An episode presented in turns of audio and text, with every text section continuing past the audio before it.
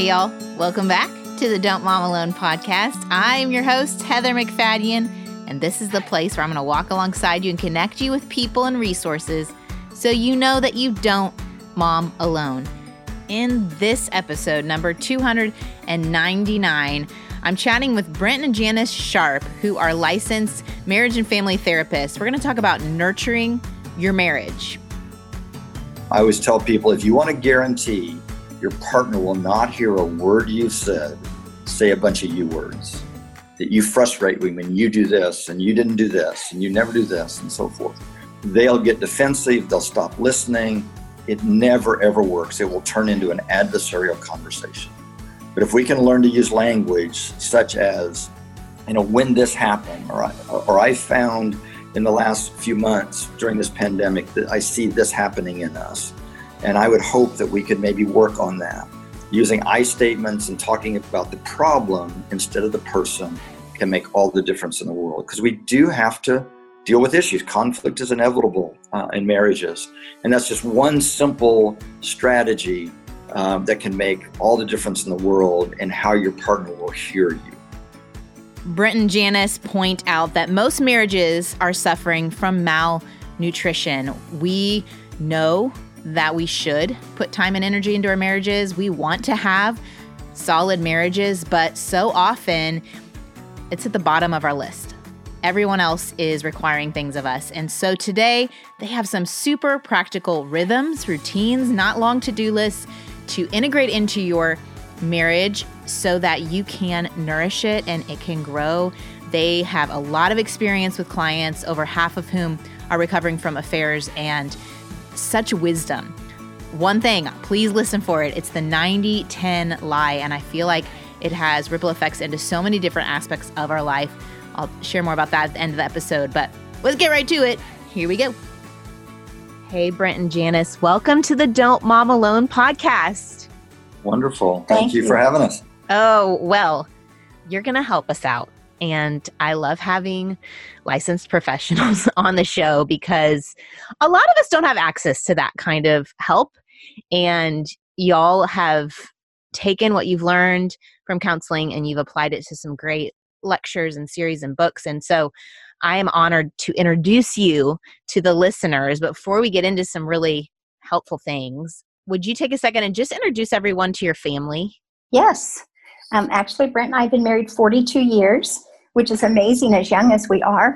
Um, yeah, we How'd you fit that in? Yes. Yeah. yeah right. we uh, we have four kids. They range in age from 26 to 36. They're all happily married, and we do have four of the most incredible grandchildren in the world. And I'm not biased because Brent agrees with me. they win. They win. So, y'all have been through some things, probably never a global pandemic before. Never. This is the first time we've experienced this. And in the beginning, I told people, well, you know what? People have been through hard times. I just was thinking this morning, not like this. Yeah. This is unusual. Yeah.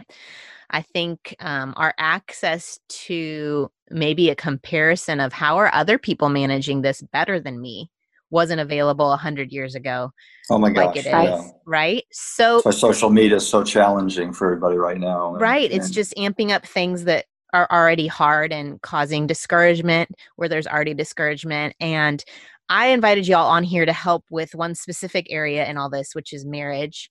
I'm sure you're seeing couples come in and who are struggling particular maybe before this and then it just amped up and they're to the point that they're reaching out for help which is fantastic that they're getting help. What kinds of things are you hearing from them seeing so that others who may be feeling those things don't feel so alone in it? Yeah. Well first of all i just want everybody to know that everybody's dealing with this. Yeah. everybody's dealing with extra stress uh, extra kind of fear um, you know two critical things that we all need for a sense of peace in life is to you know have a sense of some reasonable sense of control, you know, about our days, and then kind of what to expect in the future. And those are like unsteady right now for everybody. And so, you know, everybody has kind of a stress level that they can handle in their individual life and in their families. And, you know, every role that we have kind of stacks on top of the other. And everybody gets out of bed today and they're already like 30% to their stress level, you know, by just waking up yeah. um, because of the circumstances. And so I think it's important that everybody knows that everybody's dealing with this stuff. There's going to be extra sense of kind of irritability, frustration, kind of stress. And it doesn't, it's not necessarily causing the problems, but it's taking and eliminating people's capacity to be able to manage with just normal challenges that they face. So they need to give each other a lot of extra grace and a lot of extra kind of space uh, and realize that things are a little bit extra volatile right now. And I would say for moms in particular, give yourself grace. No one that we know has ever experienced this before, and the roles are all changing. Some of us, you know, didn't think we'd be teachers, and there's kids at home. Some of us are sending kids to school, and then we're worrying about what are they being exposed to. We've got people working from home, and and so just give yourself grace and say this is an unusual time, and I don't have to be hard on myself because everybody is struggling. And I know that habits form in what six weeks? I don't 30 days they tell us. Yeah right, and so right. here we've we've also added a lot of maybe negative habits to our relationships and how we interact. Maybe some positive. I mean let's talk positive for a second. With maybe there are some things that you were able to take walks with your spouse uh, through the neighborhood and you didn't before but y'all are really good at helping couples figure out habits and rhythms and disciplines to add into their marriage to help them stay connected. And would you mind like walking us through some of that so that in this reality we can consider not a to-do list but maybe some rhythms that we hadn't considered adding into our lives? Yeah. Well first of all um, the, the power of habits is so significant. Healthy marriages have good healthy habits. There's not just one thing that we do that just makes life fabulous. It's you know it's the consistency of that that makes uh, makes a change. And so, so looking for simple little exercises that couples can do. As you mentioned, you know, some couples are taking walks now that they, you know, never had opportunities to do before. And, you know, one study suggests that for us to thrive in our marriages, we have to have five positive interactions for every one negative interaction. Wow. And if we're not at least on that level, we're going to struggle. And so, so focusing on making sure that we're taking the time to have uh, positive interaction. So if, if a couple takes a walk, for instance, my encouragement is they don't they don't don't talk about problems. Uh, don't resolve conflict on your walks. Just say we're just going to go. We're not going to talk about kid problems. We're not going to talk about money problems. You know, we might just reflect on our day uh, a little bit, but let's just be together and let's let this be an opportunity to just enjoy space um, get into this rhythm where we you know maybe do this you know three nights a week for you know t- even 10 minutes or 15 minutes can really begin to make a difference um, over time. And so making sure that the habits that we're doing kind of have some boundaries. It doesn't mean that we don't have to have times to talk about issues. That's that's an important part of marriage. But making sure that we uh, put some good healthy boundaries around some of these habits is important so I'm hearing you, and even I'm thinking about even in setting up those boundaries. yes. I want to play devil's advocate. Like, there could be one spouse who's recognizing that marriage is a problem, and the other spouse is um, either not willing to admit it or is actively disrupting and not in agreement that there should be habits in place or positive change do you ever have couples come in where one is wanting to change and the other doesn't see that there's a problem? Most of the time. Yeah. no, uh, yeah. And and you know that's just kind of a reality and I think how that couple that is feeling that need communicates that is so important. You know, if we point our finger at the other person and say you don't do this and you don't do that and and you never you know do you know are like this or whatever then they're not going to be interested in engaging in that. Mm-hmm. Um, but if we can use language such that, you know, I'm finding ourselves, you know, in all the busyness since we're working from home and with the stress of the kids, I'm finding ourselves not as connected as I would love to be, you know, and I would, I'd love, love to be able to talk about how we could um, do that differently. Or I think if we were to do this, it would be, you know, it'd be really meaningful to me. That's going to have a much better chance of that other partner being open. But almost every couple that walks in our office you know one thinks that things are not that bad and the other one you know is the one that you know is saying we need help. And you know it usually takes one person to at least throw the flag and say you know so it's important that somebody speaks up. You know we don't want them just to not say something but it's how they speak is is really critical.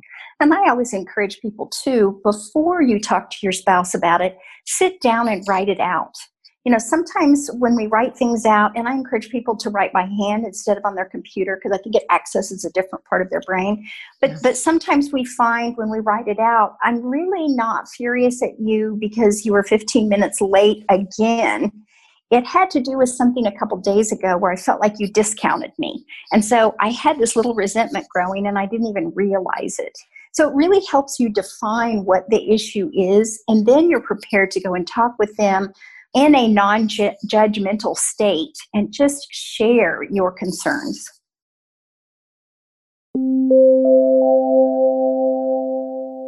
Hey, y'all, gonna hop in here and give you one of my tips for reducing stress in this season, and that is Prep Dish. You've heard me talk about them before. What what it is is a meal planning subscription service. Every Friday, you're gonna get a meal plan that actually includes seasonal fruits and vegetables and which is fantastic and delicious. You can choose whether you want keto, gluten-free, paleo, and what's fantastic is Allison sends you the grocery list, the prep instructions, how to make each meal. I print them off, take them with me to the grocery store, keep them in the kitchen that week, and I just feel like a little bit of my brain opens up because someone else has decided what I'm going to cook that week.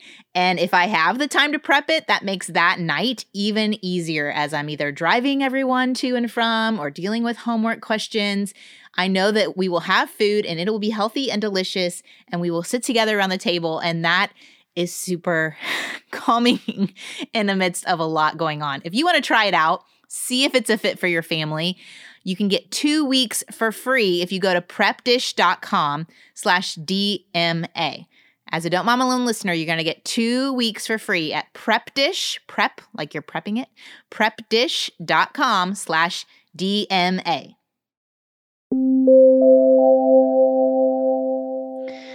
So you guys mentioned something at the beginning, and I feel like it would fit here as we're talking about seeing that there's problems and approaching those problems. You talked about the 90-10 lie. Yeah. Can we get into that just a little bit because there are there are true problems happening in marriages and then sometimes our vision gets a little skewed on what is a problem. So tell us what does that mean 90-10 lie? Yeah, it's it is under the umbrella of the principle that says that our our attitude about a thing is determined by our focus. So whatever I'm choosing to focus on is going to determine how I feel about that thing. And and for some reason, as humans, we so easily latch on to things that are negative or that bother us, and particularly in this time where we're kind of on top of each other more, and you know we're even together more because of, of the pandemic and so forth. We can just start kind of being more irritated by each other. And there's a principle we call it the 90-10 lie. It's that you know, whenever when we first fall in love with somebody, we think, "Oh my gosh, I have I've like hit nirvana here. I mean, this is everything that I'd ever want in a person." You know, and and you know, we're caught up in that chemistry that most couples studies say we get about 18 months of this natural high where it's just easy you know and and and we're smitten and all we can think about at that time is all of these just amazing things about them well after we're with them for a while we all of a sudden start noticing that they've got some thing negative things you know some things that bother us. And and the reality is nobody could be 100% of everything that we would want in a person. That's that would be idolatry you know that would be where we'd almost worship this person. But most of us marry somebody that's about 80 to 90% of what we would long to have in spouse. Now the challenge with that is that that leaves 10 to 20% of what we would love to have there's a chance they will never have. Now, as marriage counselors, we help people work on some of those things, and they can they can gain some strength in that and go from 80 to 82 to 85 to 88 as they collaborate together. But the reality is, it's never going to be 100. But that's going to leave them interacting with other people in the world that have those 10 to 20 percent qualities. And if we're not careful, and this affects every single one of us on some level, is we will latch on to that 10 or 20% and think, gosh, I wish you were like that, you know. And if, and if we're not careful, that can really be a poison. Now, on the lower end of the continuum, it affects our attitude, where I just wish, gosh, I wish I wish they cooked like this person does, or I wish they coached our kids like this other dad does, or whatever. I don't really say anything, but it just starts developing this negative attitude. We move up the continuum a little bit more, and it's we start criticizing them. Why, why aren't you more like this, or you? Sh- why can't you do this better, or whatever? And then we move up the continuum a little higher, which is what we deal with a lot in our practice. Is I, fa- I found somebody else that has that 10% that I have to have. And people actually go after it then. And, um, but what we see constantly is even when people go after that, um, there's kind of an intoxication where, oh my gosh, that 10 or 20% that I've always longed for, this person has. And they go out there, they connect with that person. But so often, once they get there, then they look back and go, oh, but gosh, I've got the 10 or 20%. But this is they're never going to be the the parent of my children. They're never going to have these other qualities, but it has actually poisoned them. And so, that's something interesting though about the ten to fifteen or twenty percent is that if we don't have it, it doesn't feel like ten percent. It feels like fifty percent. It yeah. feels like 80%. It magnifies. Um, yeah. Yeah. It's all you see. It's all you it's see. all you see. It's all you see. Yeah. Mm-hmm. And we just have to realize this affects us. I know when we was when I was a kid, I had two brothers and we'd come home from school and my mom always knew we were hungry and she'd say, "Okay, go get yourself a snack, whatever you want in the refrigerator." But she oftentimes would have cooked some some baked some cookies or something like that and she sat those on the counter and she said, "But don't touch the cookies." so so I, I had a whole refrigerator I could go to but all I could think about was the cookies, you know? And so recognizing that this is going to affect all of us on some level and realize that it's a lie. And we have to fight our focus not slipping to that 10 or 20% and keep reorienting our mind back to the 80% of who this person really is. They're made in the image of God. These are the wonderful values that I was attracted to in the beginning. And this, by the way, will is true with your children. Um, it's true with the church that you go to. It's true with your job. Um, we can all begin to see those things that bother us, and, and, and our focus slides. And so, one of the things we encourage people to do, and, and this literally can change our focus in 30 days, is to simply sit down and make a list of of five to ten of the of the real significant qualities that you believe your partner possesses. You could do this about each of your children. You could do this about your church or your job. And for 30 days, simply just read through that list every day with a thankful heart. Mm. Uh, the way I do that with Janis is, Lord, thank you for Janis. Thank you that she is one of the brightest people that I know. She's the smartest person in the room. She's she loves beauty. She's creative. She's spontaneous. She's fun loving. You read through those every day for 30 days, and it reorients your brain.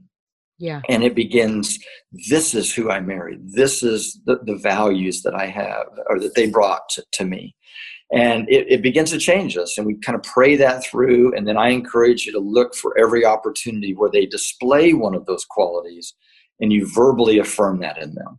Wow i so appreciate how you just brought that new piece you know artwork into our family room and you just it just made it so much more beautiful. You're so good at that. Because when you speak that you're also reminding your brain this is who they are but you're also speaking life to them yeah. Um, it's like you're injecting them with a super duper vitamin B12 shot or something, you know, by, by speaking that life. And it can really make a difference in 30 days. I'm one feeling convicted. Two, which is good, a good kind of conviction. Holy yeah. Spirit tapping. Um, two, I'm sensing how this could transform the culture of our family. Mm, yes. Because when my boys get in the car, they're automatically telling me the 10% of their day that went wrong. Yeah, uh-huh. yeah and I'm you know if the turning it of what went right what was good what was you know mm, yeah. like yeah. pulling that out is harder because it just seems like the mind and particularly what i have fostered in our culture is to find what's missing what's broken yeah. what's mm-hmm. wrong and i and i don't want to discount if there really are hurt feelings obviously but right. i think they've gotten too much of a voice and those feelings don't get to dictate how we act and i know you you have said that that feelings follow behavior yes right so having that behavior of choosing to write down what's in that 80 to 90% and then reinforcing it by speaking in life over the person around you. I think that would go a long way to restore yeah. what has been broken with all the time we spent together and we're all not our best versions of ourselves. Yeah. Our, our negatives are change our feelings. Absolutely. Yeah.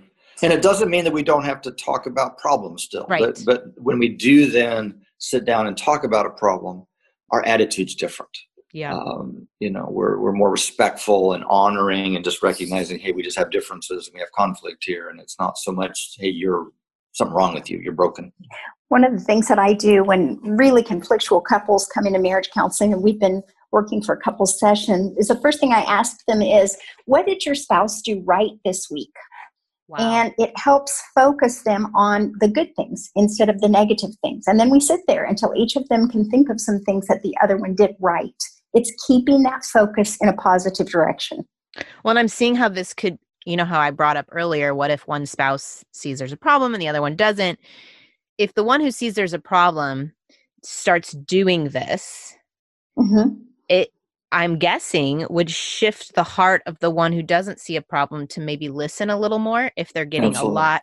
I feel like sometimes we see that there's a problem, we nag and nag and kind of hint around it so much that it turns off the spouse to even wanting to address it in a logical way or with actual professional help because we've just intoxicated it with negativity and yeah so this is like a good way to approach it absolutely i think we have this belief deep down that if i criticize somebody enough they'll change. Oh wow. But it it doesn't work. Really it's when we praise them on the things that they're doing right. Now not lying and making things up but picking out things that we really like about them and expressing them. Instead of making mm-hmm. people lazy it tends to make them go oh wow if she thinks i'm great in this i could do this and this and, yeah. and I find it especially true in our kids. If we can point out those things that we see that are right and good, it gives them confidence and it helps them be able to listen even to things when you need to correct them or you need to ask for some type of change. Hmm. So helpful.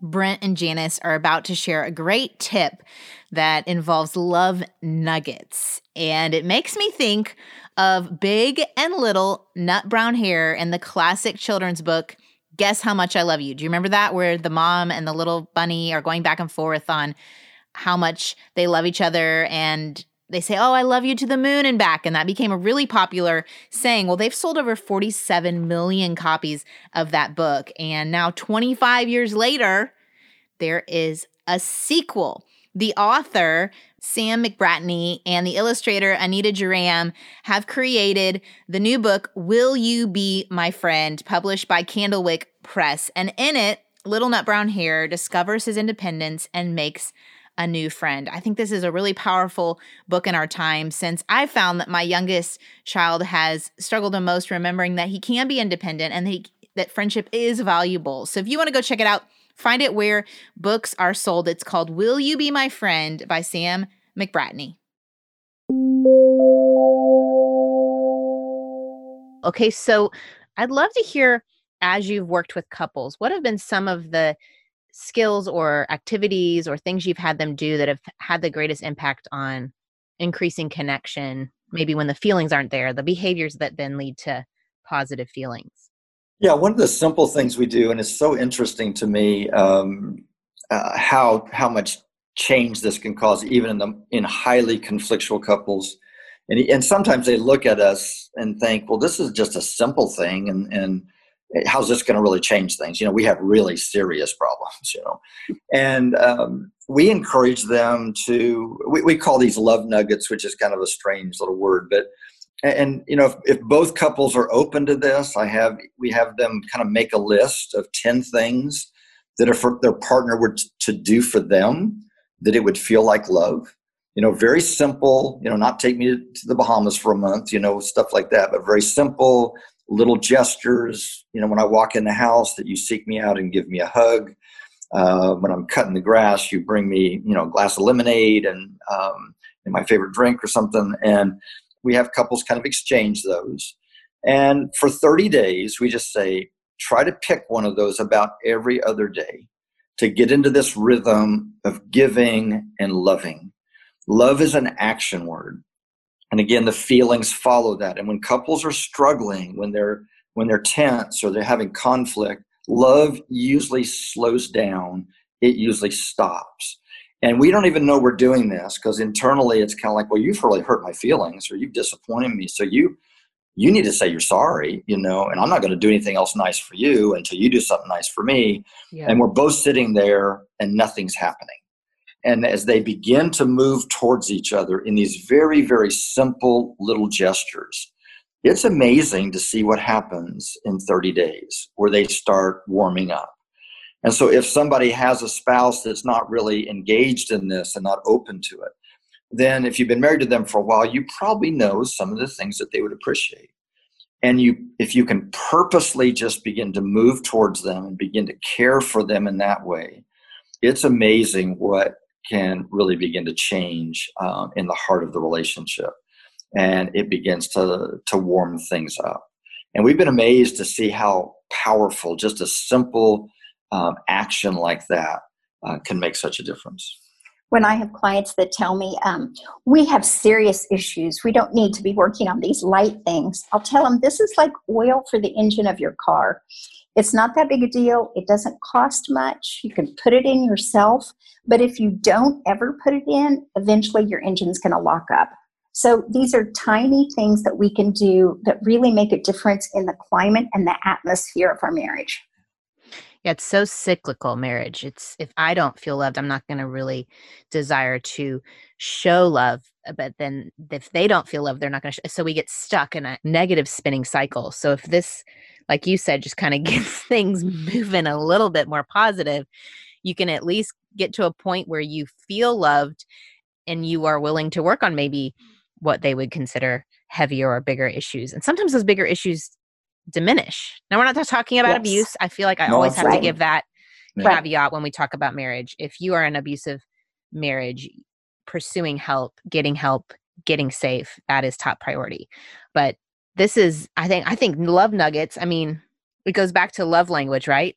I'm sure. Yeah, you're you're you're basically your partner's kind of sharing, you know, their love language. Only they're given very specific behaviors. What are some that you've seen on a list? I mean, you mentioned a couple, like the they're cutting the grass, you bring a drink. What are things yeah. that y'all have done for each other that have been impactful? One of the things Brent's done for me for years now, which I love every day, is he makes sure I have my espresso every morning anywhere that we are in the world. Aww. And so he's gone out at crack of dawn in London and found the place and brought it back to me. Um, he ended up getting a good espresso machine, and we're actually taking it with us on our next trip to make sure I always have it.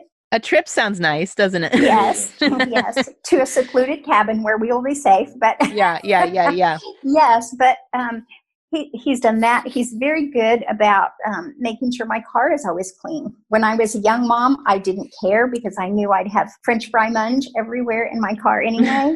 but now that I'm an empty nester, I love it that he takes my car and um, he cleans it for me. Yeah.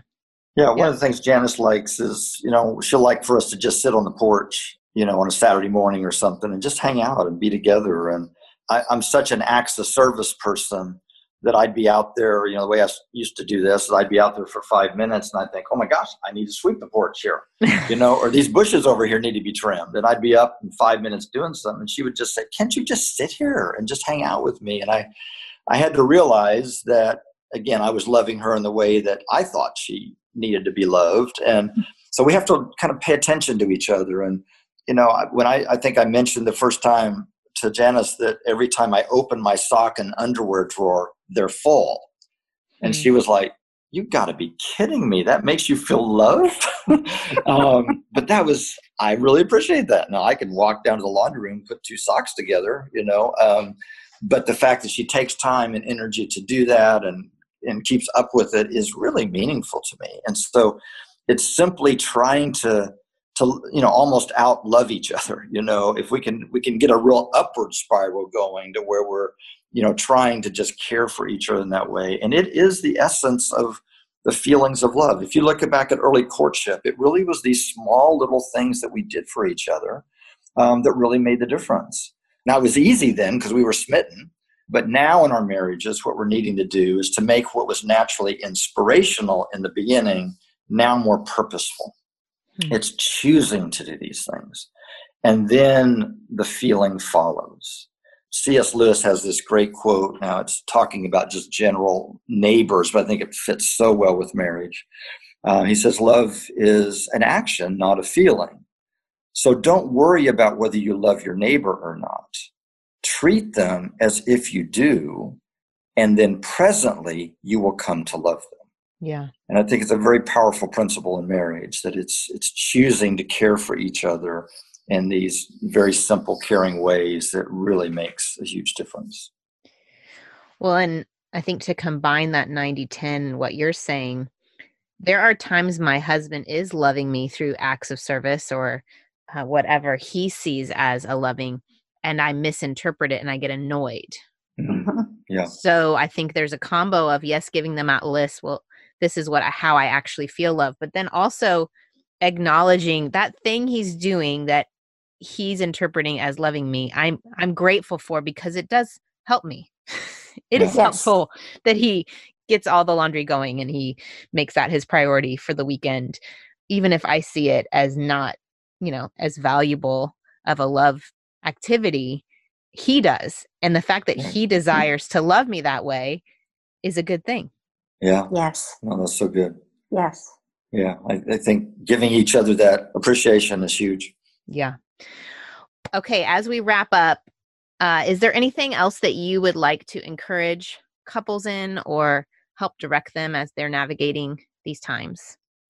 Yeah, I would say several things. I, I think one of the best things Brent and I found when we were, you know, in the house all the time is we tried to keep things light. This is a crazy time. So, one of the little things I found online that we've had a lot of fun with is we have an, uh, invented an imaginary coworker in our house, Dolores, and we have a hard time with her from time to time, but we can complain to each other because Dolores used the last of the organic maple syrup. or Do- Dolores keeps putting my shoes in front of the couch, so there will be like three pairs of my shoes in front of the couch. Um, so we try to keep it light with each other just to go, this is a difficult time because we are together so much. Yeah. And we encourage people to find fun, clean jokes to share with each other. Uh, one study I looked at that I thought was really fun was it said couples that look at pictures of puppies together actually have more warm feelings towards their spouse. okay. So look at puppies. It's good. Um, find a way to get some time alone. I know that's hard, but we can do date nights in some ways, even if it's going and walking in the in the park or taking a picnic somewhere.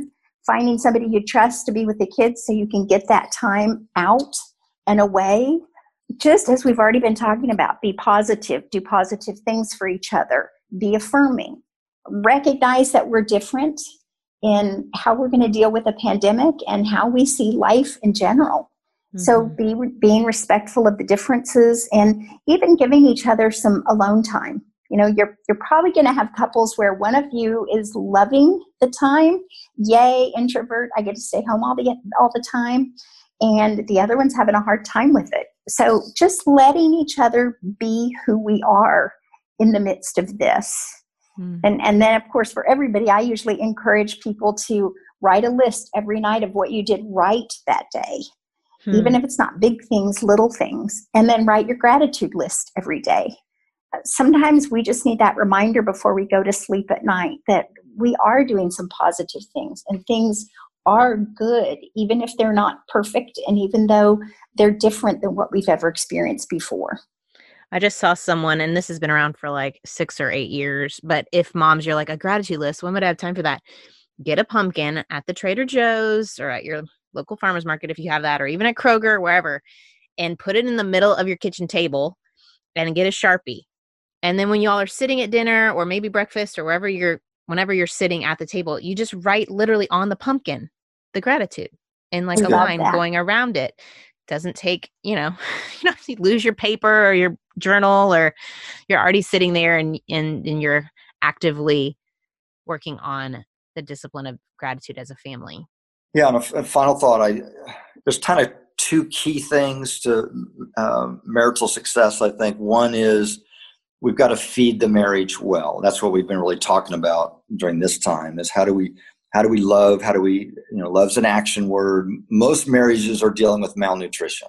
Mm. Uh, they're feeding everything else in their life, all the demands of children, the demands of taking care of a house, the demands of their job, and by the end of the day, they're just spent and they don't have much energy to move back towards each other. And so, finding little ways that we can move back towards one another and care for each other is significant. The other one is we do have to be able to to talk about things. We have to talk about issues and resolve conflict and so forth. And and one of the simple principles there, because we talked, we did talk about, you know, if if one person is seeing more of the need, you know, in the marriage or whatever, we really encourage them to eliminate the words you and yours from their sentences when they're talking about problems.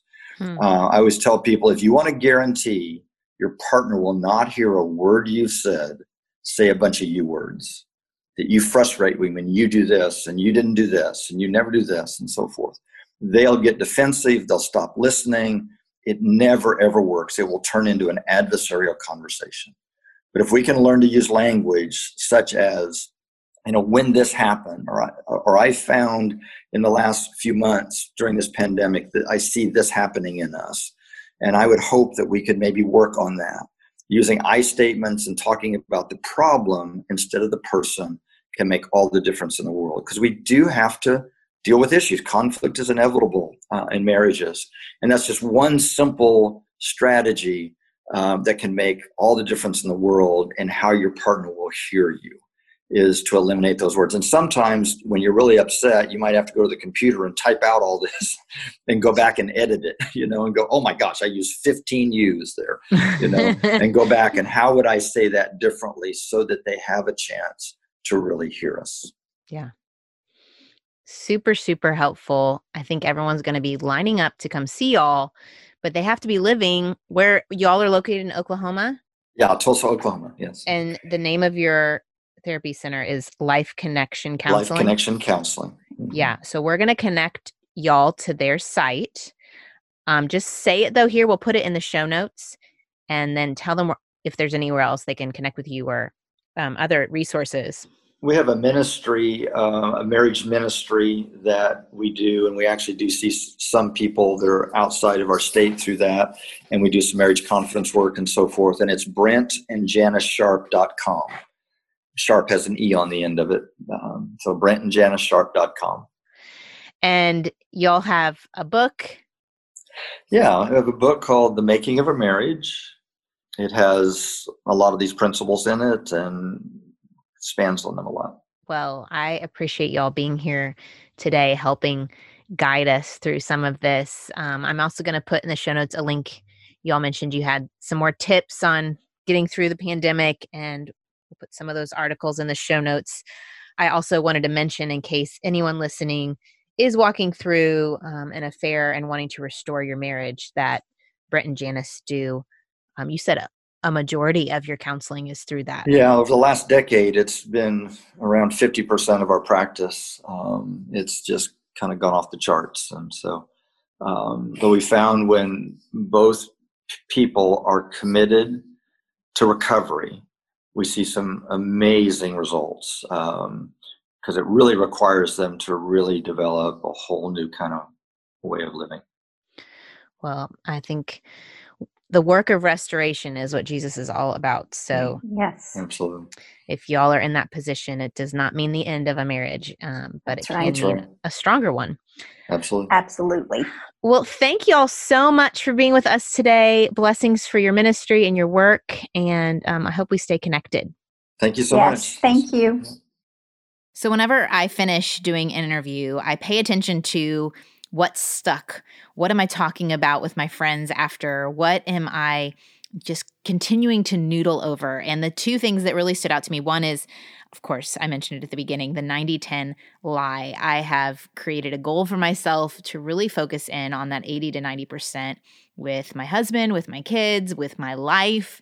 Um, my tendency is to see the 10 to 20%. So, uh, if I can be intentional with that perspective shift. Uh, my word for this year is vision. And I think what God keeps reinforcing to me is it's really less about future vision and it's more about how am I seeing my current circumstances through his lens. And so that is that was a really helpful tip. Um, one to protect your marriage, and two just going forward with gratitude and um, positivity Next was the Nuggets. Uh, I immediately sent Bruce a text and I was like, I'm to need 10 small ways that I can show you love.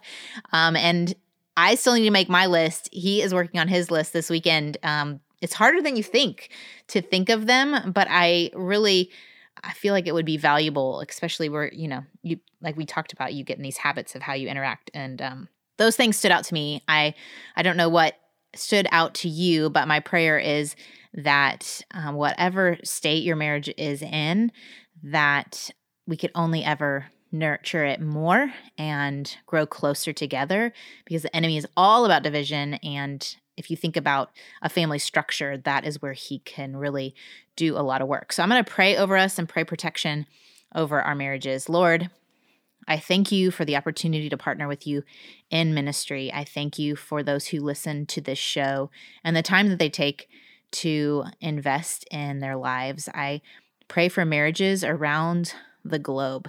We know that you instituted marriage to be a reflection of our relationship with Christ. And I pray for intimacy to grow, connection to grow, for there to be no space for the enemy to get any kind of negativity, division. I pray for those who are really in a place of conflict, frustration, damage due to addictions or whatever is distracting them individually from nurturing the relationship with each other. I pray that those things would be bound up, that their eyes would be turned back towards each other, that their hearts would be open to nurturing this relationship. And I pray, Lord, that we would see the 80 to 90% that's going well with our spouse and that they're that how that you have made them for us in that relationship. In Jesus' name, amen. Y'all are the best marketers. In this season where I'm working on the book, it has been so helpful when I can't get on social media to see that you are sharing the show. You are telling friends about episodes that were meaningful to you. You're leaving reviews on iTunes so people that go there can find the show. People still reaching out to me and saying, I just found your podcast after seven years and 300 episodes. So cool how we can redeem technology. That is because of y'all. And I have been loving getting to know people a little bit better over in our Patreon group. If you want to go check that out, it's patreon.com slash don't mom alone. We've got some live Q&As, conversation with Bruce and I are up, a bonus episode on strong-willed kids, and we'll be doing more lives and bonus content over there if you want a little more. Check us out, patreon.com slash don't mom alone. All right, meet you back here next week. Adios. I hope you enjoyed this episode of the Don't Mom Alone podcast. If you're wanting to connect with more people and more resources to help remind you that you're not alone, head over to don'tmomalone.com. That's where you'll also find show notes with any links mentioned by our guests. Most importantly, I want you to know the good news the great news that you're not alone because God has promised to always be with you. With faith in Jesus Christ, the one who died for you and rose again, Jesus said when he left, he was going to leave a helper, a comforter, to be with us. God in us. Moms, that's superpower. So while you're washing dishes at your kitchen sink, while you're driving to and from work, While you're feeding that baby late into the night, while you're cleaning sticky floors, God promises to be just as present with you as when you're worshiping in a church pew. As it says in Zephaniah 3:17, "The Lord your God is with you. He is mighty to save. He takes great delight in you. He will quiet you with his love and he will rejoice over you with singing." Now that's good news. Have a great day.